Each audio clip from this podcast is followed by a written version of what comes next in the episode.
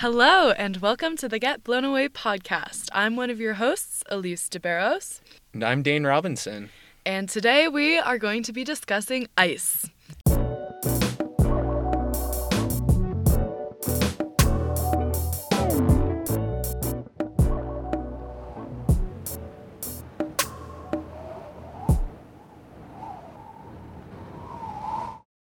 So, today I am here with Dane, and we are going to be talking about ice formation on wind turbine blades and the risks it can pose to safety and power production, and if any of the claims made in the past about um, ice causing on wind turbines causing the ERCOT outage, if any of those claims are true. Yeah, so I think specifically this is part of a response to, to myths started by, or not necessarily started, but really driven by the Texas governor, who, after those major power outages during uh, an unusual cold freeze, basically tried to push the blame of the, the power grid failure on Texas's expanded use of renewable energy. So I think it was both. He was trying to call out both uh, solar and wind. Or I'm not sure if he like specified which, but but really there was a, an effort to push the blame onto renewables. Um, and it's kind of perpetuated into a myth that can kind of be seen in a lot of different places now, where basically the claim is it's not worth building wind turbines in cold areas because they don't supply power when you need the power the most when you get these super cold freezes going through. And so you see this claim being made it's like how can we trust wind if when we need it the most it's not going to be producing power? That's an excellent question because we do need reliable power production in order to maintain proper grid operation. I'm curious more about this ERCOT situation. So, what was the actual case? If it wasn't wind turbines and solar outages that caused uh, the loss of power, what really happened? What's the story here? Yeah, so I mean, NREL did a whole report. Um, NREL being the National Renewable Energies Laboratory, they did an investigation on the Texas power grid failure.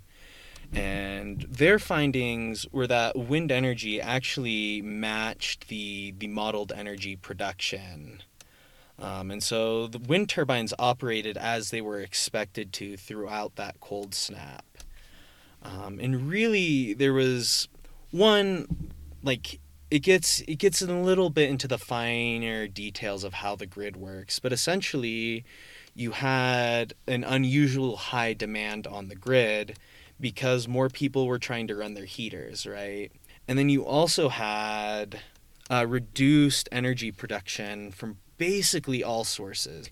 Wind energy production was reduced by this cold snap. Cold weather, it is true that cold weather reduces the efficiency of wind turbine performance, especially if they don't have cold weather packages, which we'll get into more in detail later on in the episode. Um, but other energy production sources were also impacted by this. So, you know, natural gas power plants were also dealing with freezes because of these cold temperatures. And there was a large failure by the Texas power grid to be prepared for a cold weather event. So this wasn't just like a renewable energy thing. This was a, a much broader issue and it and it has to do in part because companies haven't been incentivized to prepare for those uh, those events. Whether those incentivizations come as requirements or because when you have these shutdowns i mean what what i think they were selling energy at one point for $9000 per megawatt hour. And so i mean when you're starting to talk about that kind of return on your energy it probably makes more sense to make that investment to get these cold weather preparedness um, where maybe it wouldn't if that money weren't available. I don't think that's the best way to determine whether or not there should be, I guess, cold weather packages and, but it is a way that that is happening, because um, essentially preparing for the cold costs money and whether you're a wind energy company or a natural gas company, you don't want to spend money unless you need to, or unless it's going to end up making you more money in the future. Um, and so I guess that's kind of that. That's what was going on in the Texas situation, or at least the, that's my best attempt to explain it.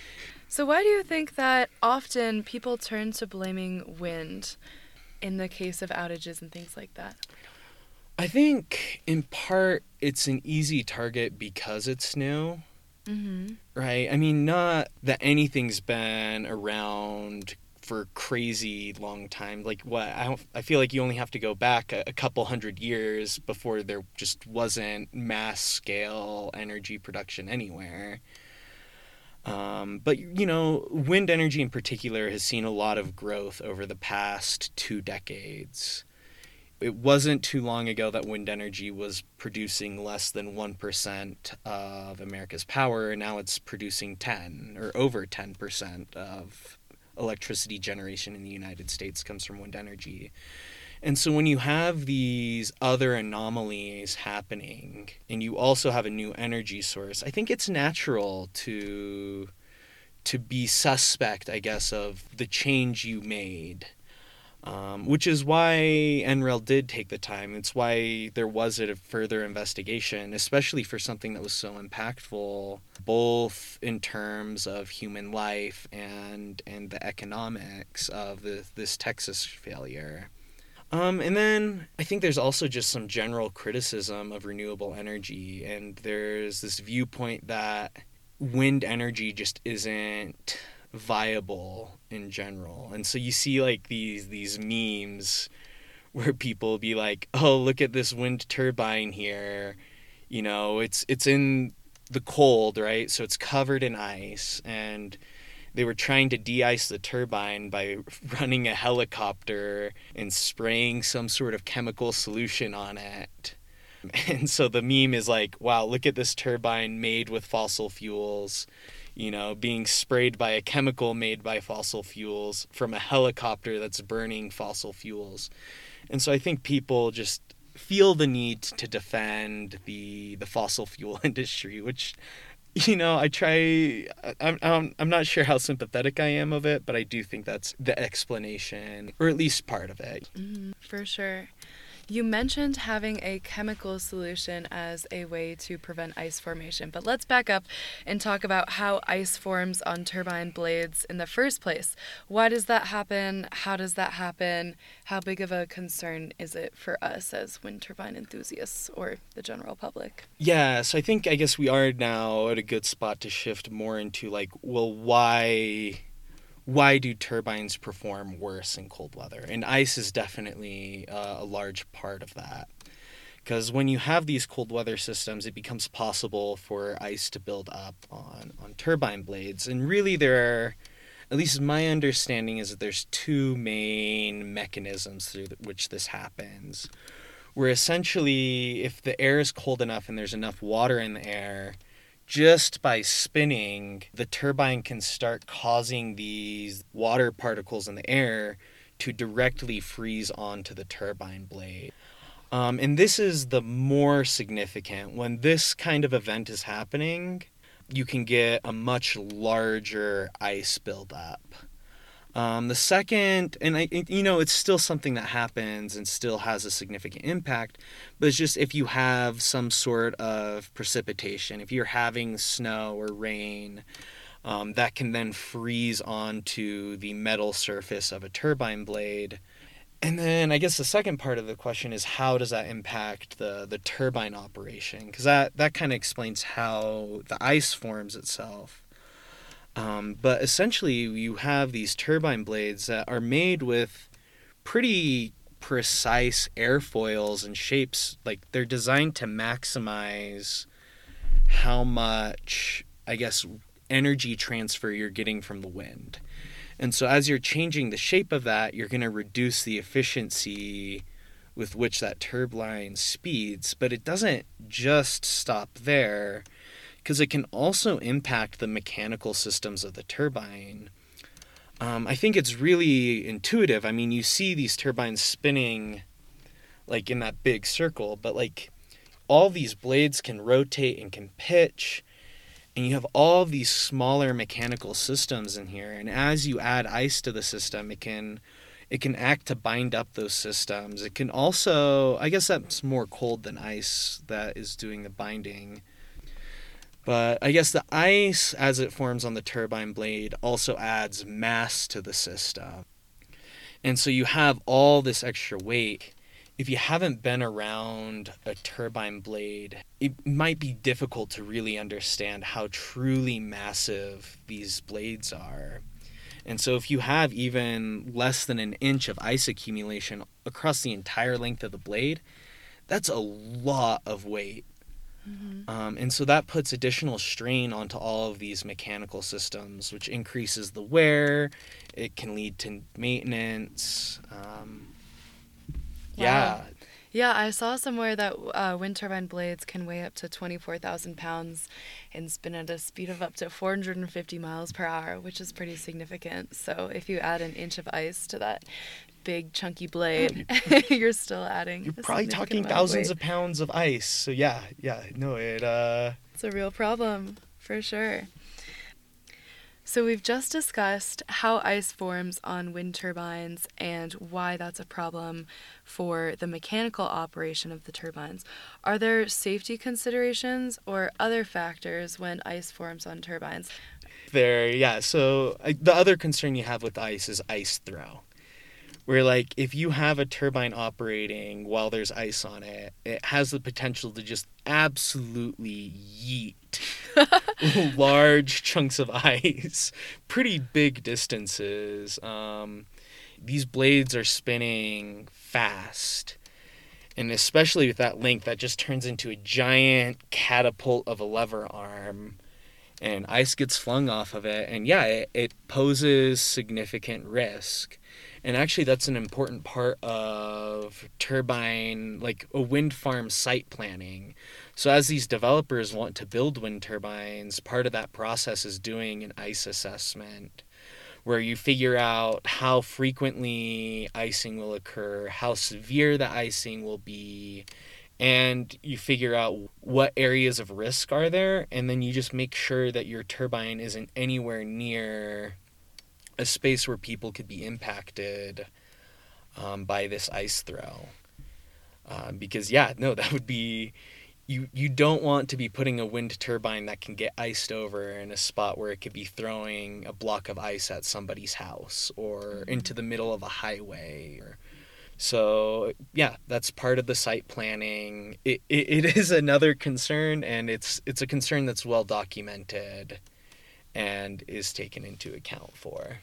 How I'm just curious, how frequently does ice throw occur and what kind of damage can it cause? I mean, if you have um, a hundred pound piece of ice flying off of a wind turbine, accelerated by the motion of the blades, that yeah. could probably cause some significant damage. But are there documented cases of wind turbines causing damage to homes or to people or property, or is it less common because wind turbines are typically located away from urban centers? So I don't know of any documented cases. It wouldn't surprise me if there are some out there.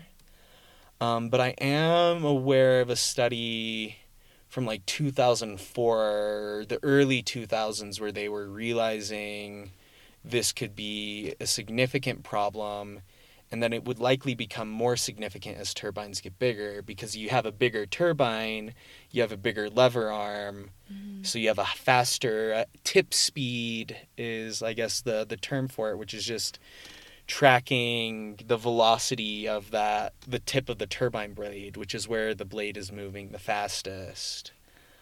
Um, and so like really considering okay if you have a blade going this fast how far can the ice throw it um, but yeah, I don't know of documented cases to answer your question. And the larger the ice chunk, the less frequently you would see it. Right? So it's more common to see smaller ice chunks than, than large ice chunks. But yeah, just the, the risk is the risk of large chunks of ice falling from the sky um, up to like I think it's like 200 meters away for I, I don't even know how tall the turbine was for uh, that assessment I read. But I think the rule of thumb is you want to stay 1.5 times the height of the turbine away from any at risk areas. Gotcha. That's good um, to know. Useful rule of thumb. yeah. Yeah, which again, like if you were if you were a developer, you would be doing a more in-depth analysis. Mhm. That makes sense. So, with regard to these problems posed by cold weather on wind turbine function, are there any solutions to this this issue of ice formation and ice throw? Yeah. Um, so you kind of have two different systems that are used, both for ice and cold weather in general. Um, so the two types of systems, or I guess there's there's a whole bunch of systems. There's plenty. Some of them are theoretical. Some of them are in use. Um, but they you generally categorize them into two uh, into two groups, which are passive systems and active systems. So passive systems include like a uh, hydrophobic coating and just trying to make sure that that blade's repelling water because if it's, you know, if you don't have water accumulation on the blade or if you can limit the water accumulation on the blade, then you can also limit the the ice that forms on it. Um, you can try to make it so it absorbs more solar radiation. Um, and again, just with the hopes that as the sun heats up the blades, I can speed up the rate at which the ice falls off, or maybe you can get the blades to store more heat so it prevents the ice accumulation to begin with. Um, you know, and just mostly you're focusing with passive, uh, with passive ice prevention. You're looking at things that don't require any active inputs, things that can be built into the turbine to begin with you throw it up, you let it stand in the middle of your ice storm, and whatever that paint is doing, it's it's doing what it can. But you you as the a turbine operator doesn't need to use any controls for the systems. Mm-hmm. I guess you could also maybe with the exception of of just using the pitching of the turbine blades because there are you can just like rotate the turbine to try to get the blades to be getting as much sun as possible which i believe that is also considered a passive uh, form of i guess cold weather protection. And then the other category are the active systems. Um, so active systems have to do more with having heat pumps and heat sinks or having resistors set throughout these turbine blades or resistive coatings on the paint where basically you can run electricity through the length of the blade generate heat and then melt the ice off of the blades. Generally speaking in areas where you have frequent cold weather you want to have more active cold protection. Where areas where these cold weather events happen less frequently, you can get away with using just passive uh, passive features. Is there anything I missed in that discussion oh, there? Oh, well, there's a couple interesting technologies. We mentioned chemicals, which is in a oh. passive oh. form, and so that works like antifreeze, but you have to regularly apply it, and it can also cause environmental damage. So it doesn't seem like an ideal technology or one that could be super widely applied.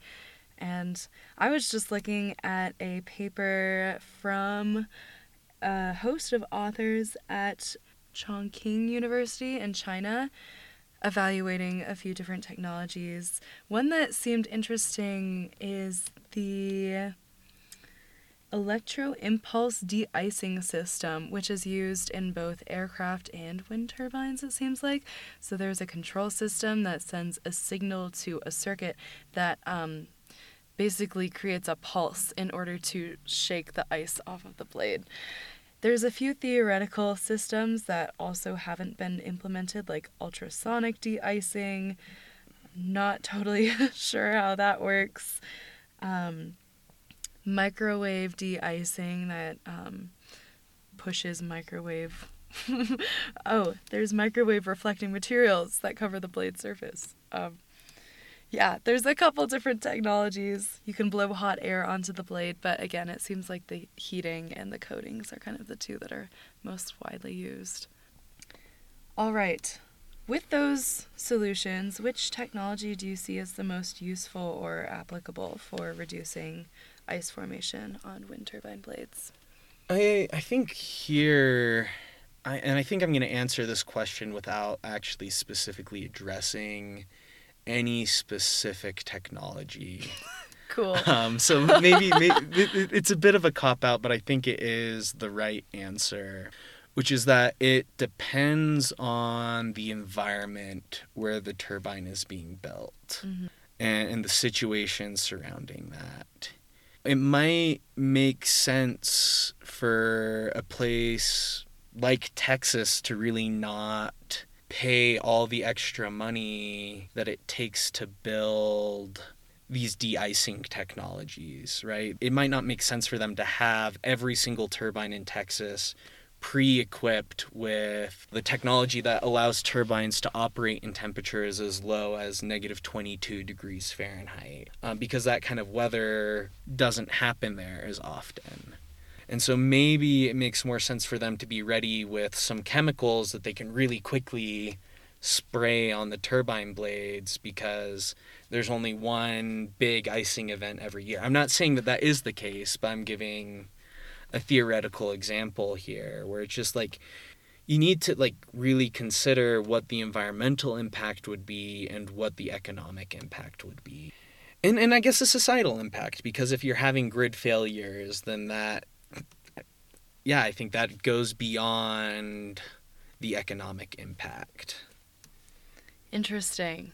Um, but yeah, so you know, it depends where if if you're building a wind farm in Wyoming, I think it would be irresponsible not to include cold weather packages and include I guess the technology that will allow it to safely operate for the majority of the time. Mm-hmm.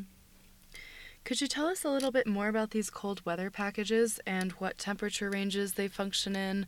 Um, do they include a variety of technologies? It probably depends on the company that's making them as well. I know General Electric has a couple out there. Yeah, and and I don't know for sure like how detailed they have and what are included in these packages. It includes heaters for the lubricants, which is something we haven't talked about as much. But yeah, when you have these cold weathers, it's not just ice that's hurting these turbine blades. I'm gonna pivot a little bit here, and I'll I'll get back to that question.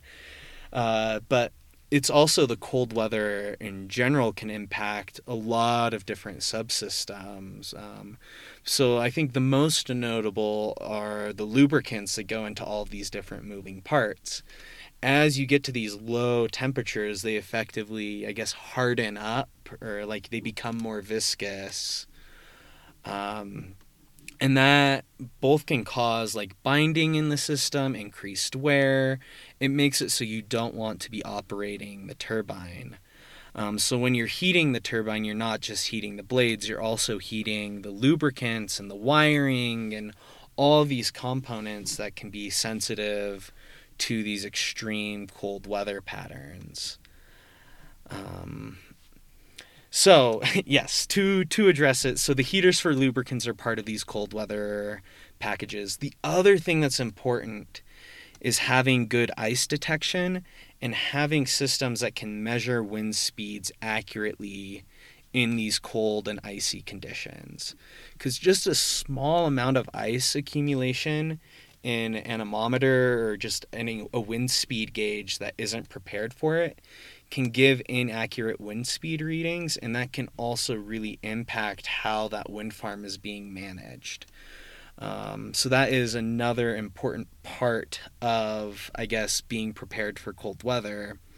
But yeah, so ice detection, de-icing, heating, passive de-icing system or ice prevention systems, and then yeah, just Cool. um, From the information at NREL, it says that the cold climate turbines can operate uh, at temperatures up to, or I guess down to, negative 22 degrees Fahrenheit or negative 30 degrees Celsius. Um, how realistic do you think it is for wind turbine companies to invest in de icing strategies are in these cold climate packages. Do you think they're economically viable for companies? Um, and another question I had is whether grid operators in cold climates should mandate that wind farms have cold weather packages to prevent outages or reduced power generation when those cold those lows the fronts come in. yeah, I think I think that's on to those local governments to decide what the need would be. Um, if if energy systems in a specific grid decides that hey, we need to have more reliable wind production in these extreme cold weather events, then yeah, I think it would make sense to have that kind of regulation. Um, but I don't think you know I'm not ready to be the one ringing the bell calling for uh, these massive regulations. And I think in general, I would guess that they're not necessary. But again, if I'm not a grid operator, um, so take that with a grain of salt. Um, and I guess just, and I think you know, I keep I keep going back to this, but it depends. You know, cold weather packages are expensive. I think it's like I saw some number somewhere saying it's like four hundred thousand dollars for the installation on like a two point five megawatt turbine per per turbine, and that's not without considering the increased maintenance costs that comes with increased number of systems and increased i guess operational cost as you're running energy. I mean this kind of gets into another bit of the myth here where there's this whole other story going on like, in response to this Texas story where they're like, oh my God, there's these turbines in Scotland that are diesel powered.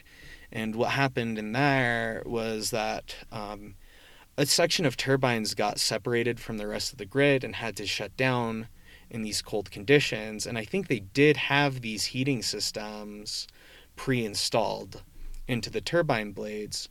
So when they got those turbines back online, uh, those turbines needed to have power run into them to power the de-icing on those turbines in order to get them ready to be, I guess, turned on and to be able to continue to produce power for the grid.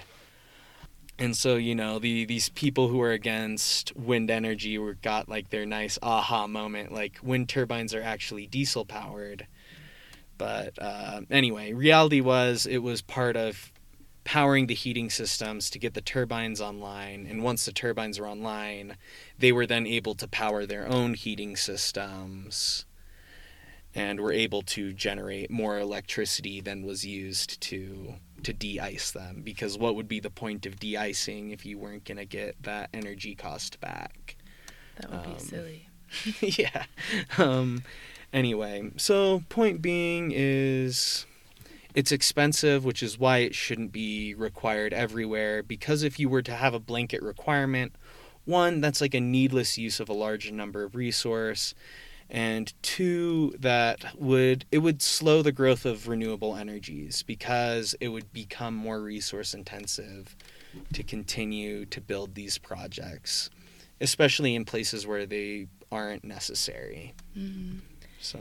That's a good point. And maybe we'll see the cost decrease as we continues to as we continue to produce more wind turbines and it becomes a more prevalent technology.